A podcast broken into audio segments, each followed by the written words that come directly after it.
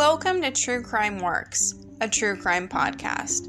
This is episode number 40 Danny Rolling, aka The Gainesville Ripper, Part 2.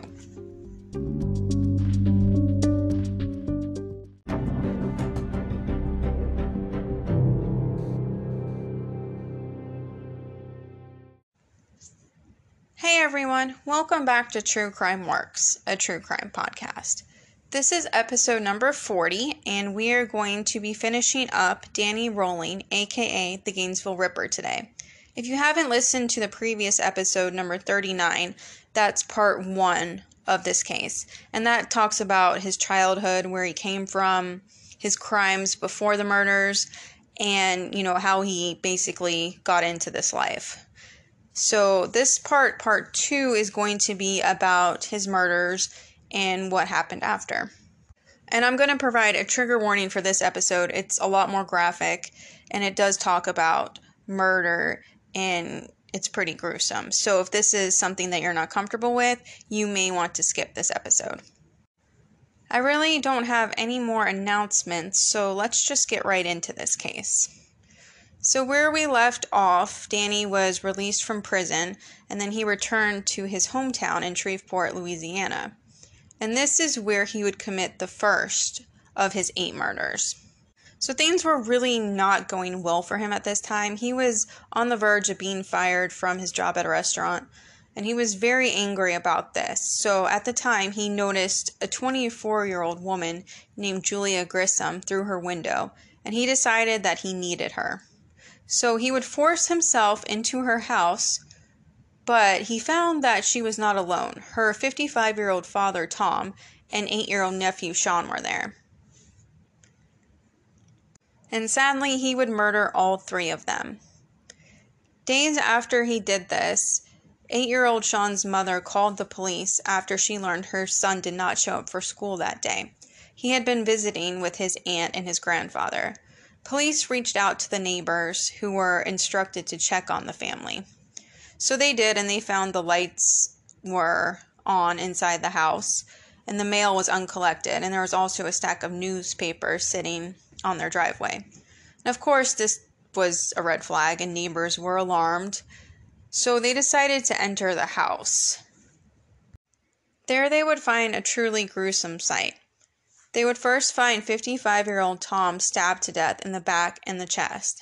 Sean was lying face down and lifeless, with one stab wound that went from his back through his chest.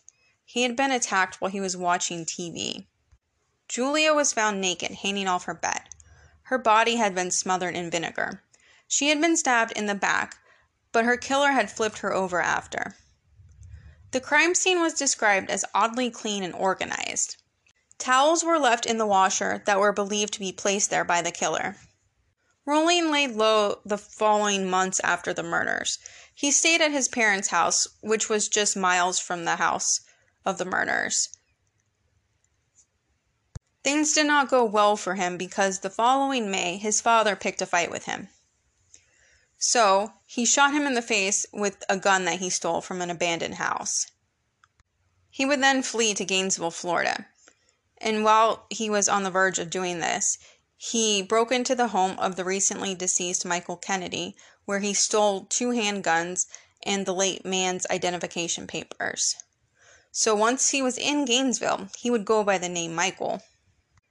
He robbed grocery stores, banks, and homes on the way to Gainesville, attempting to make enough money to live off. According to witnesses, he acted politely while he committed the robberies, and he asked his victims to, quote, pray for me.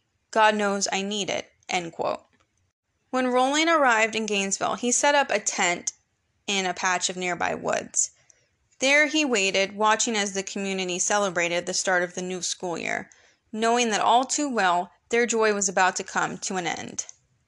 On August 24th, 1990, the Friday before classes were to begin, Rolling set his sights on 17 year old college freshmen Christina Powell and Sonja Larson, he broke into their home using a screwdriver to tamper with their locks, which is just absolutely terrifying. That's what nightmares are made of. Inside, he found Powell asleep on the couch downstairs. He watched her sleeping, Without touching her, he made his way upstairs where he found Larson sleeping in her bed. This time he did not hesitate. She awoke to a monster taping her mouth shut with duct tape so no one would hear her scream. He bound her wrists before stabbing her in the back while she fought, but ultimately failed to save herself. Back downstairs, Powell was still asleep, unaware that her roommate was dead. Rolling taped Powell's mouth shut and bound her wrists, just as he did with Larson. He cut her clothes off her body before raping her, her face pressed into the hard, cold floor.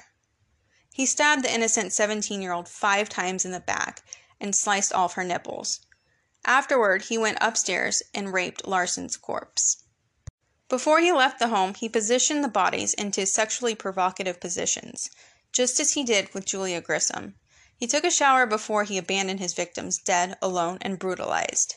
Just three days before they were supposed to begin the rest of their lives with the first day of college.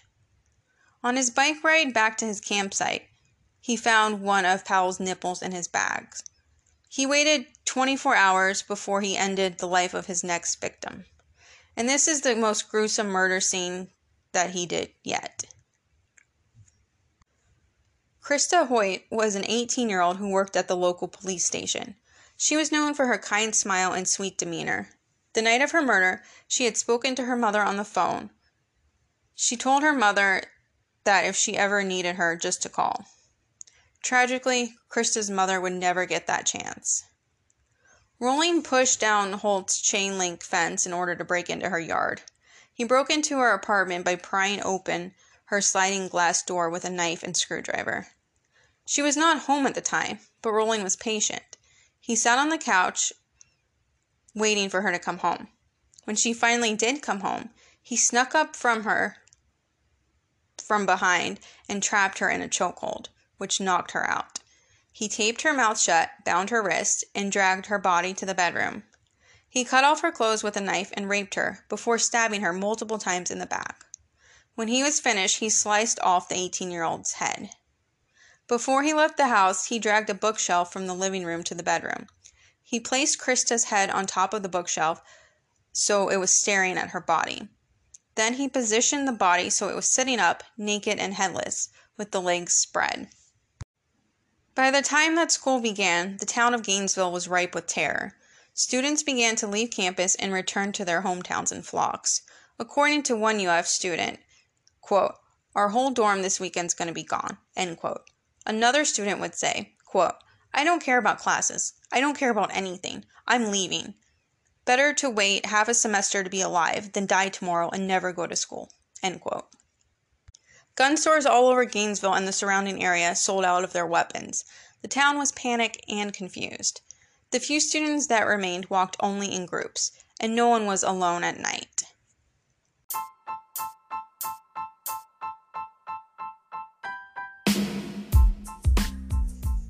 Today's episode is sponsored by HelloFresh. Do you feel like you are stuck in a dinner rut? With HelloFresh, you get pre measured ingredients with mouth watering seasonal recipes delivered right to your door. Skip all those trips to the grocery stores and count on HelloFresh to make home cooking easy, fun, and affordable. You can now enjoy cooking and get dinner on the table in 30 minutes or less. With over 25 recipes to choose from each week, there is something for everyone to enjoy. All recipes are designed and tested by professional chefs and nutritional experts to ensure deliciousness and simplicity. My personal favorite is the lobster filled ravioli and shrimp.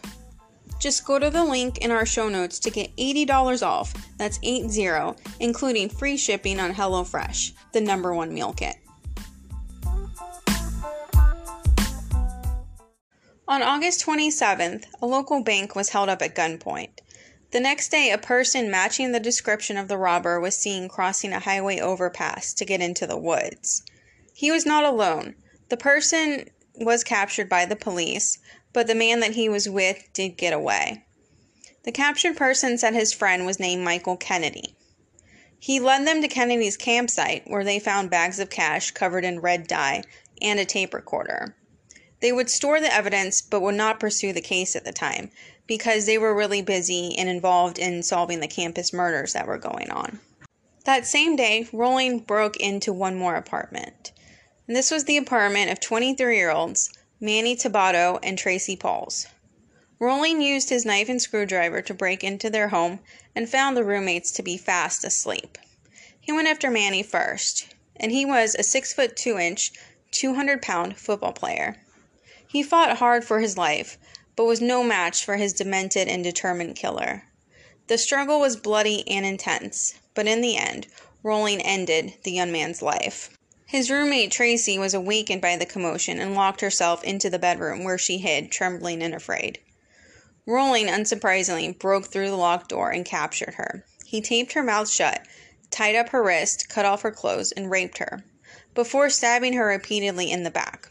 He posed her body in a provocative position, but did not mutilate it. He left Manny without posing him and fled the scene of the crime. The Gainesville police made a stark statement to their community. And they said, quote, With the discovery of Manny and Tracy, we confirmed our worst fears that a serial killer is at work in Gainesville. End quote. Police assembled a task force of 6,900 police officers. Hundreds of reports flooded in of suspicious activity from students and community members. Some of the students were afraid to open their doors to police when they arrived on the scene, scared that they might be the killer. For all they knew, anyone could be the monster. One name would come up again and again in the police reports, and this was Edward Lewis Humphrey, a UF freshman who lived across the street from Tracy and Manny that summer. He had a bit of a colored history. His lease ended early after he kept getting into arguments with his neighbors, and he'd been seen carrying knives and wearing camo. He often talked about Satan and would wander into the woods late at night on, quote, missions. His face was scarred from an accident, making him look particularly menacing. Around the time of the murders, he wandered into a donut shop and left the employees terrified. According to one worker, Humphrey, quote, told me something that just really, really bothered me. He said he had knives at home and he could fillet the skin off my body, end quote. And yeah, that is very terrifying. He had been diagnosed with manic depression, which is now called bipolar, and he was off his medication for months. It made sense to police that this troubled, violent young man would be responsible for the murders. Still, there was no hard evidence about this, so they could not do anything. Their time finally came a few days later when Humphrey was arrested for assaulting his 79 year old grandmother. Police took this opportunity to question him. While he awaited trial for the assault, word spread that the police had caught the serial killer. So students would return to campus, people began walking alone again, and it seemed like a weight was lifted off the town of Gainesville. Maybe like the town could finally breathe again. But in the meantime, there still was a killer out there. Humphrey's family did not believe he was the killer. Even his grandmother did not believe it, the one that he assaulted. In October, Humphrey was sentenced to 22 months for the assault of his grandmother, so the town thought that the killer was behind bars. However, a few months into his sentence, DNA results came back, and they said it was no match for the Gainesville murders. The police were shocked and they were at a loss. They had no choice at this time but to drop the case against Humphrey. Still, the police did not release this information to the public right away. The media believed he was the killer and constantly hounded his family. Around the time that Humphrey's DNA came back negative, police in Louisiana caught word that a serial killer was in Gainesville, and the crimes had a resemblance to the murders of the Grissom family. They then found a person of interest who had lived in Louisiana, fled around the times of the Grissom murders, had been arrested in July of 1991 for robbery. His name was Danny Rolling. It was then that the police returned to the bank robbery from years earlier. They went through the evidence and found the campsite that had been stored away and untouched since its discovery. In evidence, they found a 9mm pistol, a screwdriver that had 17 matches to pry marks left at entry points of all three murder scenes, black drawstring pants that were worn during the killings, a ski mask that matched fibers on a piece of duct tape found at Tracy and Manny's murder scene, and DNA matching Christa and Manny. Most damning, though, was a tape recorder with a tape tucked inside it. So, of course, they pushed play. And on the tape, he basically says his name and says that this is not the road I wanted to go down. I loved my brother, my father, my mother, but this is what I had to do. And he also said at the end that he had something that he had to do. And that, of course, was to commit more murders.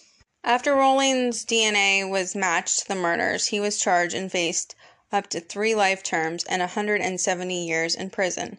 The families of the victims fought for his charge to be changed to the death penalty.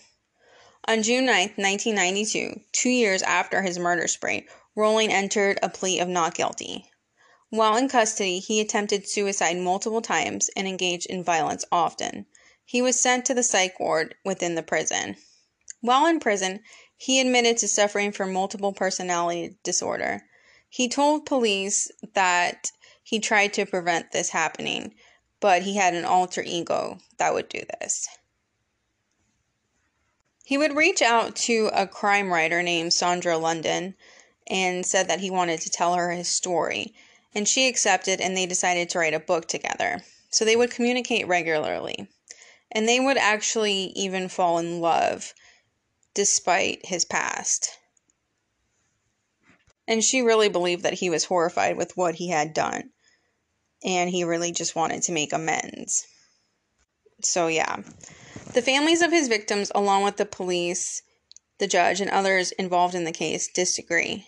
They described him as someone who never expressed remorse for his actions and seemed to revel in the glory of his crimes. He wanted to be famous.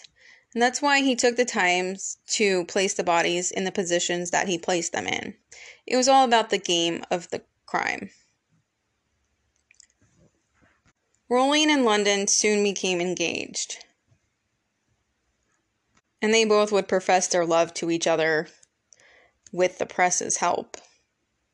And of course, the press ridiculed this love affair. Their romance continued for years while he was in prison, and the two did finish their book, which was called The Making of a Serial Killer The Real Story of the Gainesville Student Murders, in the killer's own words. On April 20th, 1994, Danny Rolling was sentenced to death. The day of his sentencing, he turned to Sondra, who was present in the courtroom, to provide support for her. He sang her a song that he had written himself. On October 25th, 2006, he was executed. His victims' families were present, filled with emotion, as they watched. The case of the Gainesville Ripper is notorious in the country and over the world. The 1996 horror film Scream was based off the murders. The killings continued to haunt the small college town of Gainesville, which will be always a little more paranoid, a little more afraid, and a lot less innocent than it was in the days and years before the murders. The UF students of 1990 learned a much harder lesson than they anticipated when they arrived on campus at the end of that summer. They learned that monsters are real and they can attack at any moment. That was part two of two of Danny Rolling, aka the Gainesville Ripper. I really hope you enjoyed this episode. If you did, if you could, please leave a five star review on Apple Podcasts and rate, subscribe, and review wherever you get your podcasts from. It really helps the show out and it helps others find the show. Thank you so much for your support. If you have any ideas for upcoming cases, you can either email me, truecrimeworks at gmail.com, or send me a message on Instagram at truecrimeworks, and you'll see my logo there. Thank you so much for listening to this episode, and I look forward to speaking to you next week. I hope everyone has a great rest of your week.